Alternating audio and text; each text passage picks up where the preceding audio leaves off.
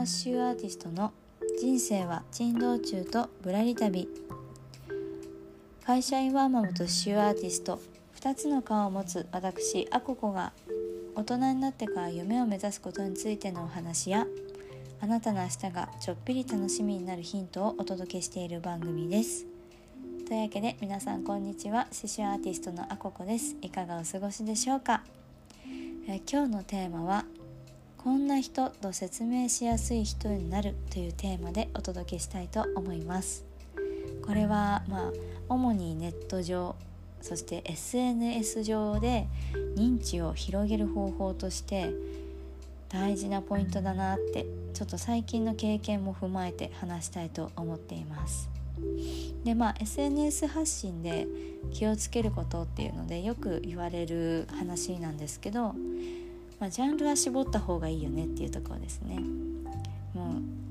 発信活動をしていて子育てのことも話すし料理のことも話すしおお出かけスポットの話もするし、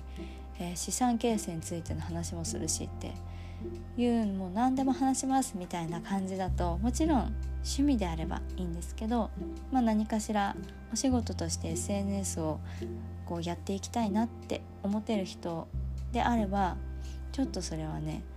ジャンルが広すぎるのでやっぱジャンル子育てなら子育てに絞った方がいいよみたいな話ってよく聞くんですよね。で私もまあこの活動をしていていろいろ勉強していく中でそういうことを知って一応もう刺繍のこの活動に関してもジャンルを絞ってやってきてるつもりではいたんですけどいまいちなかなかうまくいってないなっていうのがあってそうでこのジャンル絞るっていうけどまあ言葉の意味はわかるけどなんか感覚がいまいち理解しきれてないんだよなっていうのがあったんですけどちょっと前に、えー、新しい、えー、スタンド FM さんで新しい番組を一つ開設したんですよね。でそれはもう本当に完全に趣味の、えー、内容でもう私の好きなことを好きな趣味の内容について発信をしているんですよね。でこの配信というかチャンネルというか番組が結構ね伸びてるんですよ。まあそんなにまだ20何回しか配信してないのでフォロワーさんがすごく多いとかではないんですけどでもこう1投稿するにあたあたってのこういいねの数とかあとはコメントの数とか反応がとにかくいいなって思うんですよね。でそれはもちろんあの先日も少しお話ししたんですけど、まあ、このスタンド FM さんっていうプラットフォームにおいて好かれやすいジャンルを選んでる選んでるというか好かれやすいジャンルに当てはまっているっていうのももちろん要因としてあるんですけど、まあ、こうフォロワーさんとやり取りをしていて感じたのがやっぱジャンルって絞った方がいいし絞るなら相当ピンポイントで最初は絞った方がいいんだなって思ったんです。でこれをまあじゃあじゃあ刺繍というテーマで当てはめてみるとじゃあジャンルを絞るぞって思って刺繍のバッグの発信をしますみたいに決めてで刺繍バッグっていう風にジャンルを絞って発信してるつもりだとそれって結構まだねあの広いんですよ。っていうのが最近分かってきてそれだけだとジャンルを絞ったにしては広いからもっと絞んなきゃいけない。例えば、うん、なんだろう。ちょっといい例か分かんないですけどゴスロリ系の刺繍バッグっていうところまで絞る。でゴスロリ系の刺繍バッグで有名な人とかでパッて思い浮かばないですよね。つまりなんか尖らせるっていう言い方も合ってるかもしれないです。そのぐらい絞った方がいいんだなっていうのを感じました。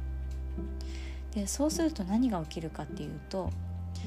まあ、ちょこちょことこうフォロワーさんがついてくださってすごいファンですって言ってくれる人がついた時に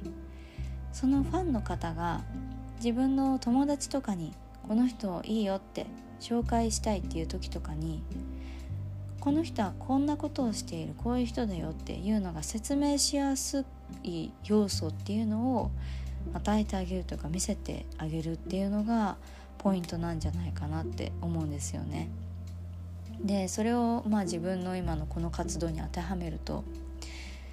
まあ、一応刺繍アーティストってことはずっと言ってるのであ刺繍アーティストで活動してるあここさんだよっていうところまでは、まあ、誰でも説明できると思うんですよね。でも多分これだけだと弱くって何でしょうねこの魅力を伝えたいってもし思ってくださった方がいた時にもまだねこの絞り具合だと明度が鮮明さが足りない解像度か。解像度が低いんですよ。まだぼやっとしている。じゃあさらにどうしていった方がいいのかなって思ったのがこんな作品を作ってる人っていうのが言えるようになったらいいと思うんですよね。まあ例えばうーんいい例が思い浮かばないですけど。例を出すの苦手なんですよね。体験から語るなできるんですけど。そうだな。例えばめちゃめちゃリアルな写実的な動物の刺繍のブローチを作ってる人とかすごくポップでシュールなキャラクターのワッペンを作ってる人とか、まあ、そんな感じですね。そのぐらいかなりこうキュッとこう 今日今日日本語出てこないんですけど大丈夫ですかね？若干眠いっていうのもあるんですけどもうあの針の先ぐらい絞った方がいいんだなっていうのをこのスタンド FM で作った新しいチャンネルの方で活動していく中であこんなにも反応が変わるのかっていうのを感じたんですよね。うんまあ、もちろん他の要素もあるんですけどああなるほどなと思ったので今日はちょっとそこをシェアしたいと思いましたし私自身もこの刺繍アーティストの活動で SNS 発信っていうのもやっぱ欠かせないのでちょっとここを意識していろいろとまた設計し直しているところだったりもするので、まあ、またその結果というか結果で何か学ぶこととかあったらもちろんここでもシェアしたいと思ってるんですけれども、まあ、今日はその第一あの手前の段階として、えー、これを聞いてくださってるどなたかのお役に立てればなと思ってお話をしてみました。というわけで今日のテーマは「こんな人」と説明しやすい人になるというテーマで、えー、お話をしました、えー、この放送を気に入っていただけましたらスタンド FM の方コメント欄やレター Spotify や Podcast をお聞きの方は Twitter や Instagram などで感想をシェアしていただいたり高評価をいただけますととっても励みになります。またこの番組やアココの活動を応援したいと思ってくださった方いらっしゃいましたら、えー、放送の概要欄やプロフィール欄にある各種 SNS をフォローしていただけますと嬉しいです。それでは最後までお聴きくださりありがとうございました。獅子アーティストのアココでした。ではまた。